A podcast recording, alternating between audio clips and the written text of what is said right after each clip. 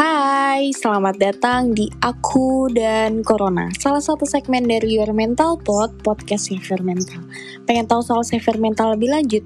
Yuk cek IG-nya di @savermental. Halo Sobat SYM, welcome back to another segment of your mental pod, aku dan Corona. Nah, seperti biasa, hari ini kita akan ngobrol-ngobrol seru lagi nih, dengan topik yang pasti seru, terutama isu-isu terkini yang terjadi selama pandemi, yang akan dikupas tuntas sama para speaker keren, terutama dari sudut pandang psikologi.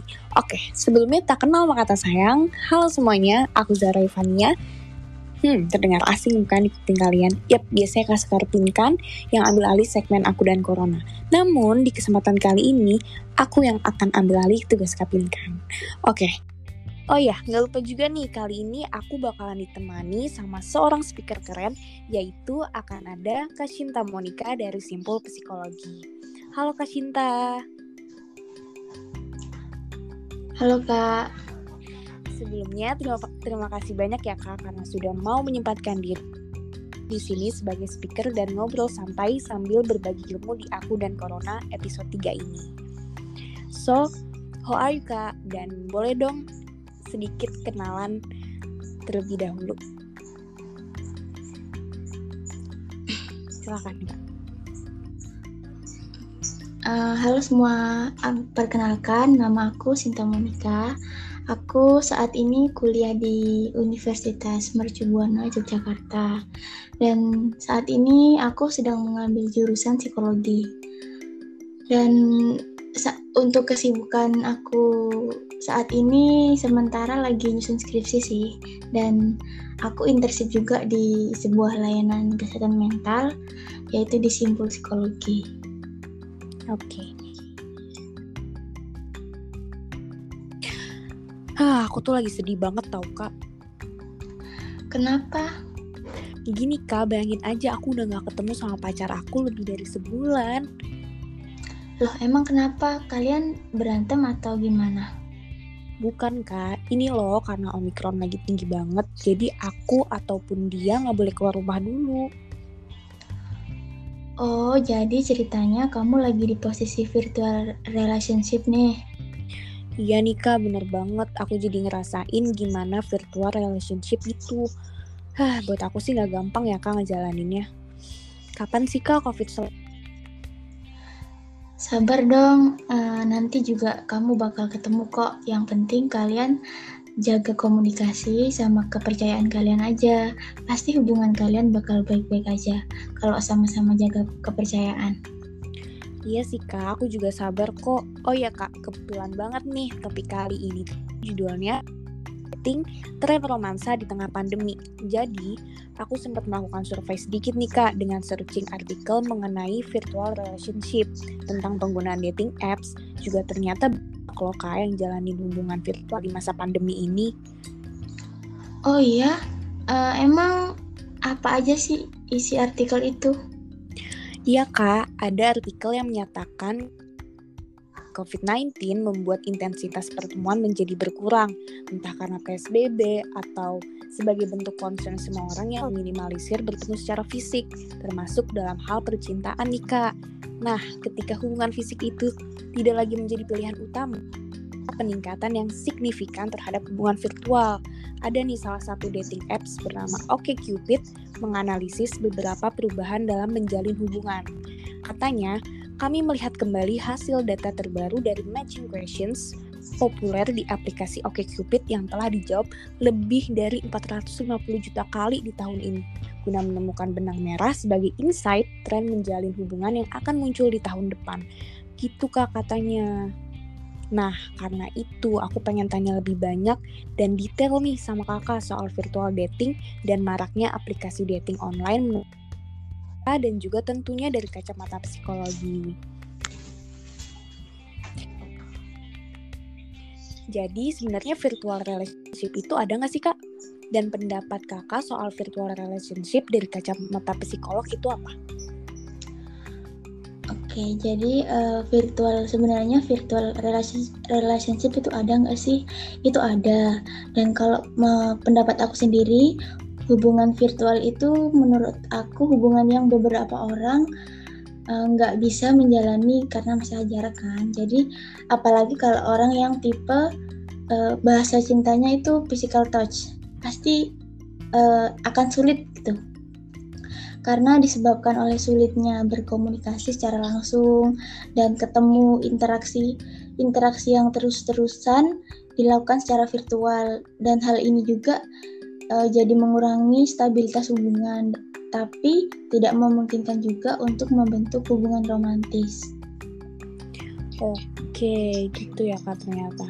By the way nih kak, dilihat dari banyaknya jumlah pengguna dating apps, kakak sadar nggak sih kalau saat ini virtual relationship itu lagi meningkat? Lalu gimana pendapat kakak soal ini? Kalau uh, dari aku, iya sih emang meningkat banget di masa pandemi ini sebenarnya ada ada sisi positif dan negatif sih. Kalau untuk sisi positifnya kita bisa belajar uh, meningkatkan lagi mungkin kesabaran ya. Kita bisa belajar nahan rindu gitu untuk orang-orang yang ingin kita ingin kita jumpai. Terus juga kita bisa belajar mengatur emosi apalagi ketika ada masalah dalam hubungan dan kita bisa tahu nih gimana cara menyelesaikan permasalahan walau hanya lewat virtual. Dan kalau untuk yang sisi negatif itu seperti mungkin uh, adanya kebohongan. Misalnya kita kita kan nggak tahu kalau uh, itu tuh sebenarnya cowok atau bukan gitu kan. Uh, bisa jadi dia berbohong, dia ngakunya cowok ternyata dia cewek gitu. Dan juga adanya pencurian data dan disalahgunakan untuk kejahatan. Tuh, Sobat SCM, ternyata ada positif dan negatifnya juga loh. Oh ya kak, sebelumnya nih aku mau tanya, kakak pernah nggak sih menjalani hubungan virtual atau menggunakan aplikasi dating online di tengah pandemi ini? Atau atau orang terdekat kakak mungkin boleh dong kak share sedikit cerita kakak, siapa tahu aja relate nih sama aku atau sobat SCM yang lain. Uh, kalau mungkin kalau uh, dari aku menggunakan dating apps mungkin nggak uh, belum pernah ya. Tapi kalau untuk menjalani hubungan virtual, aku aku sempat mengalami tahun kemarin itu tuh benar kayak selama aku menjalani hubungan tuh aku benar-benar nggak nyaman gitu. Awal aku menjalani hubungan virtual itu tuh bagi aku susah banget karena aku yang tipe bahasa cintanya tuh harus ketemu dan harus physical touch gitu kan. Karena aku yang tipikal orang yang seperti itu jadi kayak ih kok gini ya? gitu. Kayak nggak nyaman gitu yang aku rasa. Terus aku tuh seenggaknya harus ketemu ketemu entah itu beberapa kali. Yang penting kita tuh saling bertatapan gitu saling intinya saling ngobrol empat mata gitu kan nggak secara virtual dan ketika corona melanda rasanya tuh bener-bener beda.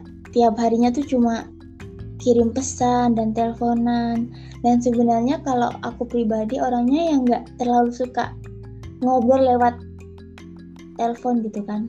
Apalagi uh, saling mengirim pesan tuh kayak buat aku kita tuh harus banyak topik pembicaraan kalau kalau kita mengobrol lewat telepon atau SMS tuh harus banyak topik pembicaraan. Sedangkan aku tipikal orang yang kalau telepon tuh kalau nggak nggak ditanya duluan ya nggak akan ngomong gitu.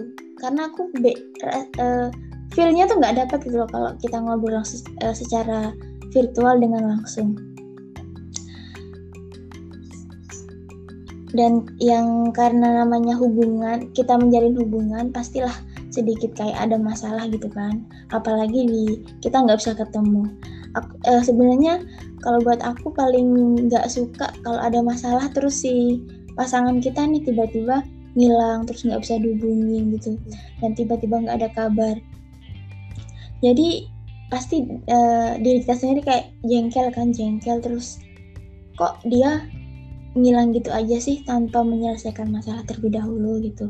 Uh, seenggaknya kan kita uh, diselesaikan secara baik dulu, terus bisa bisa kita juga nggak nggak kepikiran kan untuk uh, apalagi nggak kepikiran kalau ada masalah seperti itu dan pas pandemi ini kita malah nggak ya gimana ya kita nggak bisa ketemu nggak bisa ngapa-ngapain terus kalau komunikasi putus mau kita kayak bingung gitu loh serba salah gitu kita mau ngelakuin hal ini atau hal itu serba serba salah menurutku. Dan kadang juga ngebuat mood mood aku tuh uh, kayak berantakan gitu. Jadi malas ngapa-ngapain. Makan pun kadang kayak udahlah males aku nggak mood ini. Kepikiran juga kan masalah kecil kok dibesar-besarin sih. Terus ngilang tiba-tiba dan yang paling aku nggak suka itu kalau tiba-tiba kita ngabarin terus dia tuh kayak nggak ngabarin balik gitu. Pasti kita mikir kan ih apa jangan-jangan dia begini ya? Apa jangan-jangan dia main sama orang lain sama temen-temennya tem apalagi temen ceweknya gitu kan. Pasti itu ada terlintas di pikiran aku gitu. Terkadang juga uh, sebenarnya apa yang aku pikirin itu belum tentu benar ya. Jadi kayak itu tuh masih pikiranku belum tentu terjadi gitu. Tapi ya namanya cewek ya pasti kayak hmm. apa pun tuh dibikin overthinking gitu loh. Jadi kayak nyari penyakit sendiri kan gitu. Iya bener banget. Jadi ya sebenarnya kuncinya sih saling percaya aja gitu. Sama komunikasinya tuh harus tetap jalan gitu. Kan bener lihat banget sama aku. Kebetulan aku juga love language-nya psikotes nih jadi harus emang harus ketemu gitu ya kak. Nah, ya, kira-kira cara mengatasinya gimana sih kak saat kakak sudah terjebak di dalam virtual relationship itu sendiri? Uh, kalau untuk cara mengatasinya itu mungkin uh, aku juga berpikir sih ini mungkin kesempatan untuk saling kita kita berdua bisa saling mandiri gitu saatnya untuk kayak menikmati waktu entah itu waktu um, bekerja atau mengerjakan tugas atau waktu bersama keluarga dan teman lainnya gitu kan. Dan kalau apalagi yang hubungan LDR ini kan, kita tuh harus banyak jujur gitu. Kayak misal uh, kita uh, mikirin sesuatu yang enggak enak enggak enak buat diri kita gitu ya. Kita harus utarakan semua apa yang kita alami apa yang kita rasain ke pasangan kita harus diutarain. Jadi kayak kita uh, setelah kita cerita banyak jadi kita bisa lebih tenang. Kita juga pasti dapat jawaban dari si pasangan ini kan. Daripada kita kayak menduga-duga ih apa jangan-jangan ini ya apa jangan-jangan itu ya itu kayak jadi beban pikiran gitu buat diri kita sendiri dan kita juga bisa saling mengetahui jadwal kesibukan pasangan kita gitu. Kita bisa menentuk komunikasi dan saling mendukung dengan kegiatan masing-masing. Terus juga tetap positif. Kecurigaan yang nggak berdasar itu bisa jadi penghancur hubungan. Terus uh, kita juga harus ngilangin pikiran negatif dan berpikir ini berpikir positif untuk pasangan kita gitu.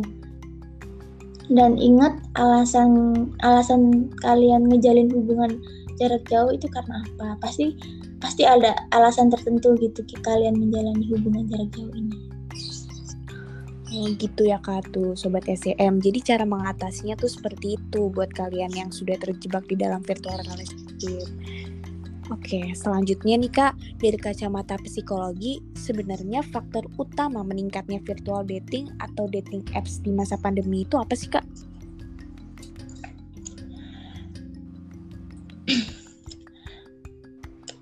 Faktor utama yang meningkat di masa pandemi ini tuh kan pandemi ini eh, yang berlangsung selama dua tahun terakhir ini sangat membatasi kaum milenial ya untuk ber, berinteraksi dan bersosialisasi. Banyak ke kegiatan yang yang dulu lazim dilakukan menjadi nggak dapat dilakuin gitu. Jadi sementara kebutuhan ber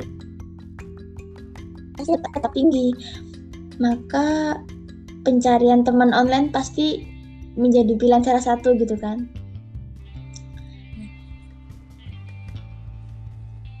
Untuk faktornya pasti ada orang yang uh, bosan gitu kan, kesepian, butuh kayak diperhatiin.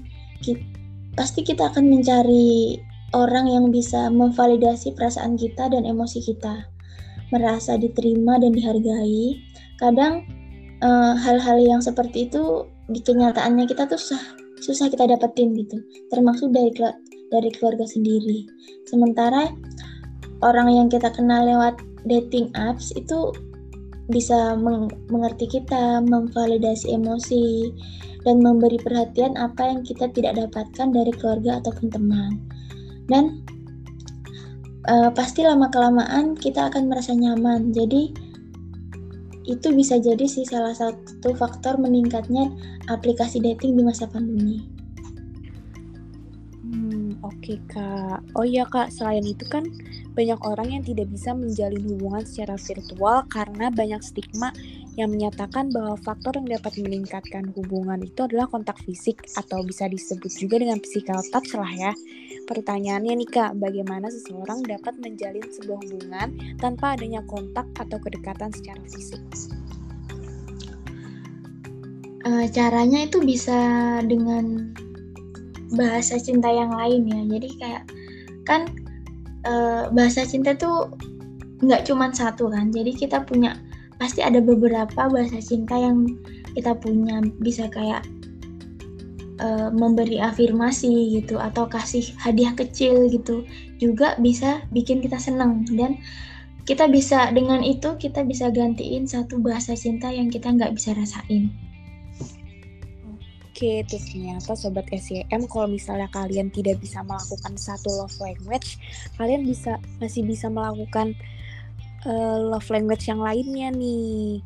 Terus uh, menurut kakak, apakah seseorang dalam sebuah hubungan virtual ini bisa menuju jenjang yang lebih serius atau bahkan bisa menyebabkan sebuah hubungan yang toksik?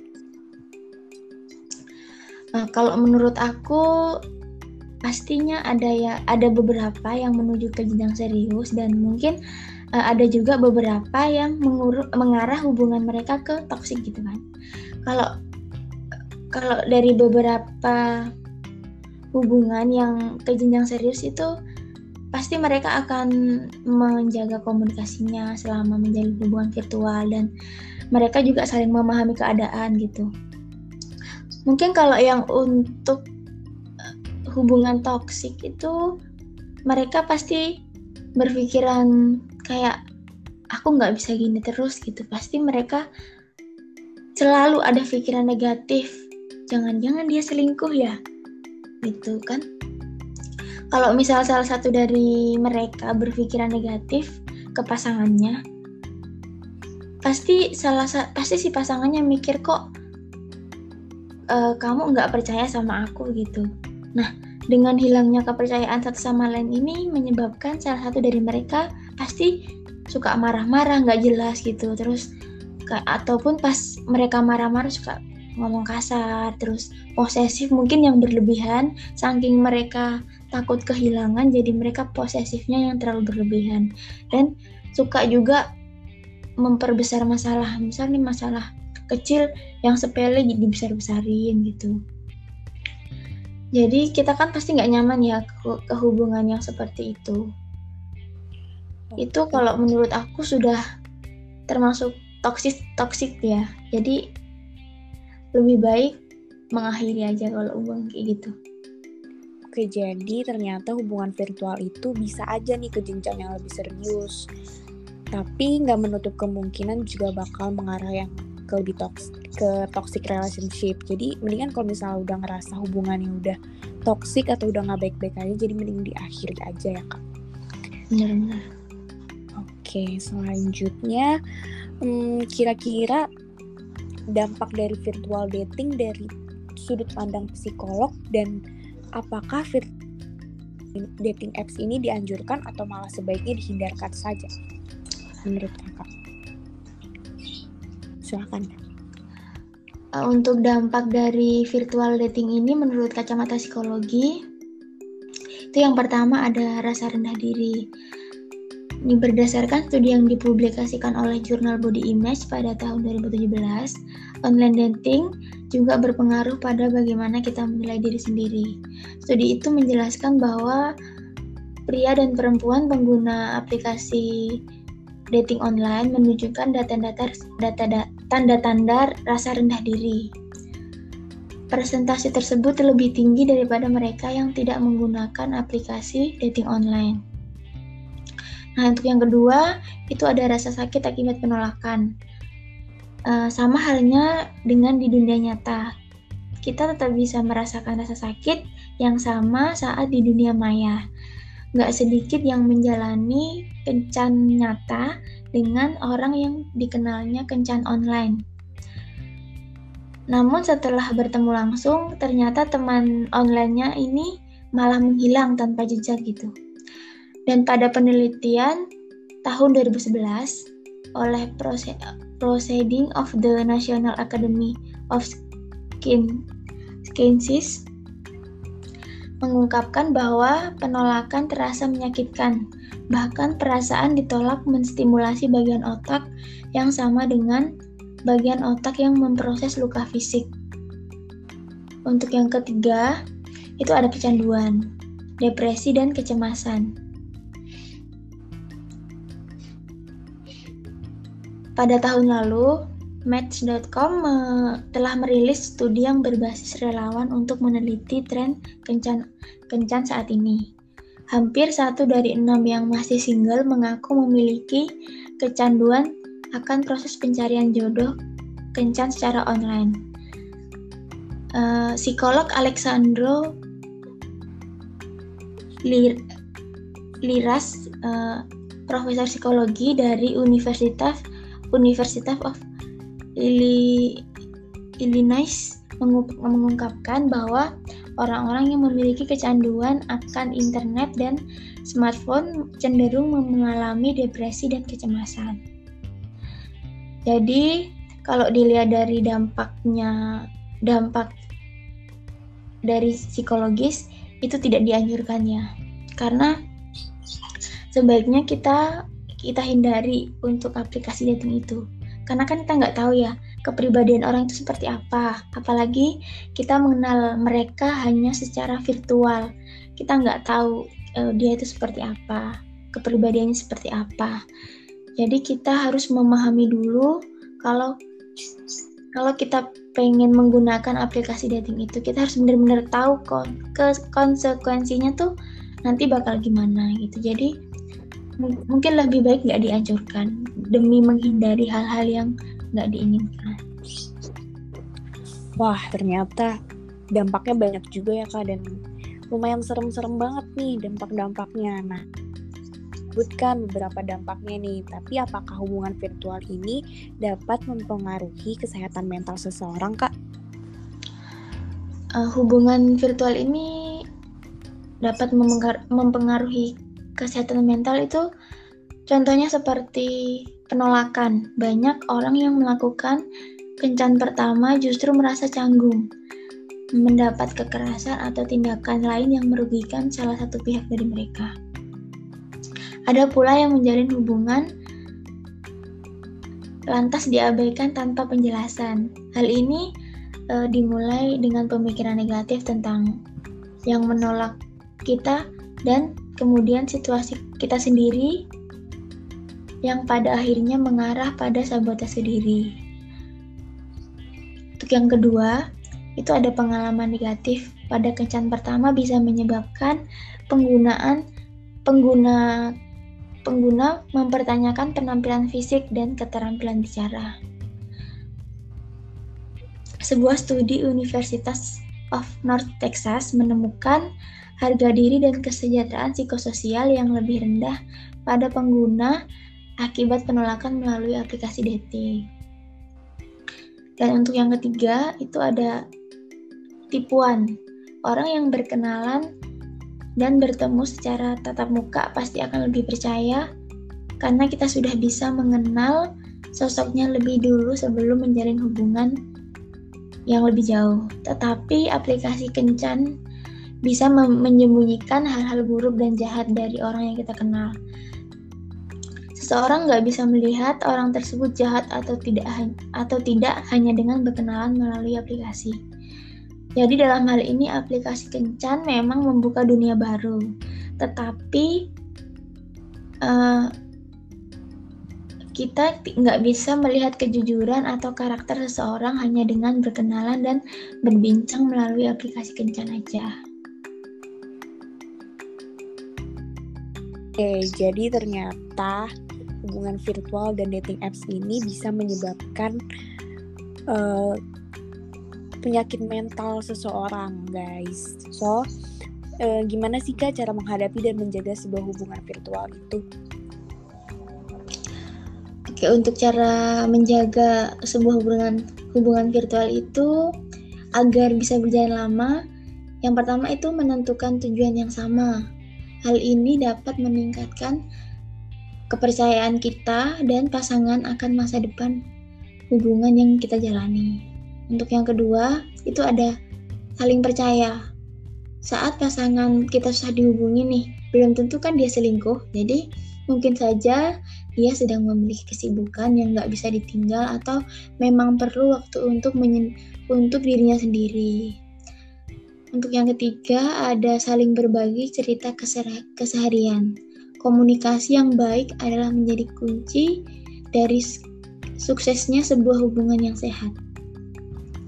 Dan untuk selanjutnya ada tetap bertatap muka lewat teknologi yang ada.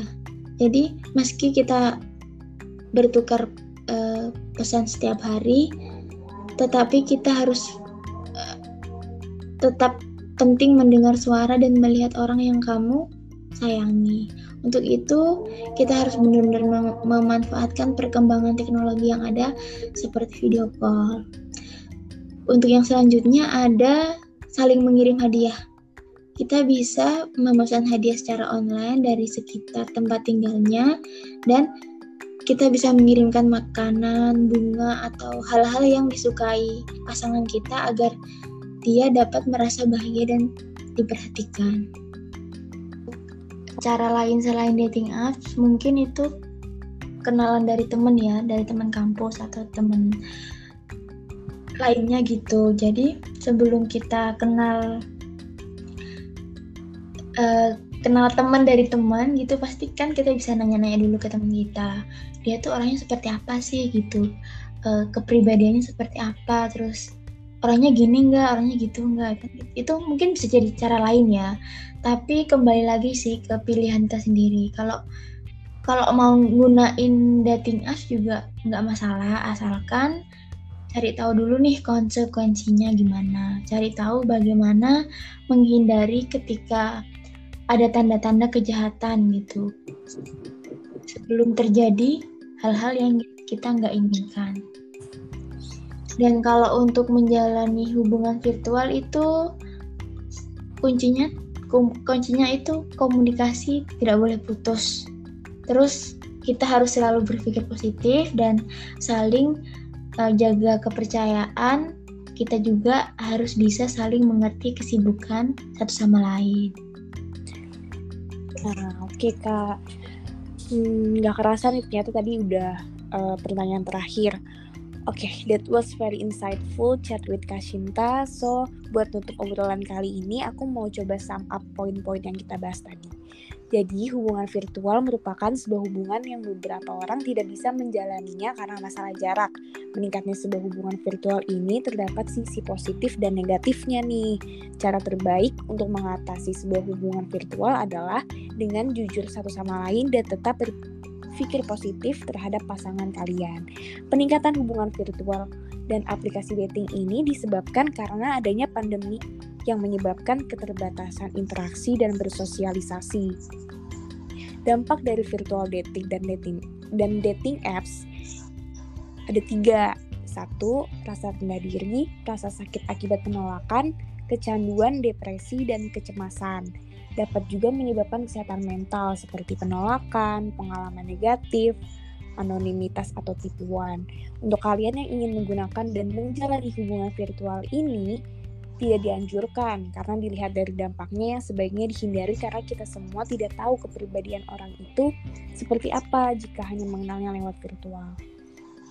Nah, kalau tadi udah disam disam alias aku rangkum sedikit, nggak afdol kalau nggak ada closing statement dari speaker soal virtual dating.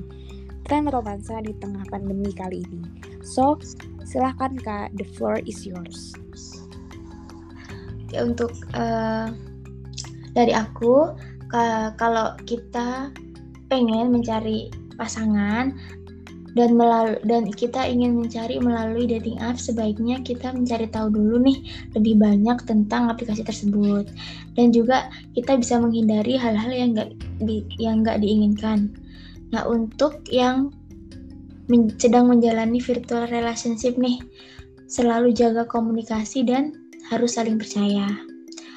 Dan satu lagi nih tips menghindari dunia perghostingan yang pertama itu pentingnya komunikasi, jangan kebanyakan PDKT lewat chat. Kita harus uh, seenggaknya ngeluangin waktu untuk bertemu satu sama lain. Karena ghosting biasanya merupakan hasil dari miskomunikasi. Kenali tanda-tanda yang bermunculan ketika si doi mulai menunjukkan ketidaktertarikan di tengah obrolan kalian, ada baiknya bisa langsung bersikap proaktif dan menanyakan langsung kira-kira kenapa nih kok bisa mulai beda? Entah itu dari chattingan atau cara dia menyampaikan pendapatnya gitu. Dan tunjukkan bahwa kamu peduli. Salah satu alasan kuat bagi orang untuk ghosting adalah merasa kehadirannya kurang mendapat apresiasi. Oke. okay atas closing statementnya. So guys, yang perlu diingat adalah kalau kalian merasa diri kalian butuh seseorang, lebih baik kalian cari tahu dulu latar belakang orang tersebut, apalagi kalau kalian kenalnya secara virtu virtual. Namun, jika memang sudah terlanjur menjalani hubungan virtual, kalian bisa menjaga hubungan kalian dengan saling jujur dan percaya satu sama lain. Oke, aku Zara Ivandia dan speaker keren aku hari ini Kak Sinta Monica pamit undur diri sampai ketemu di Aku dan Corona episode selanjutnya. I hope you enjoy this episode. Bye. Kalau yang topik, sini DM Instagram aku di @zaraivania anya 2 atau @severmental. Bye.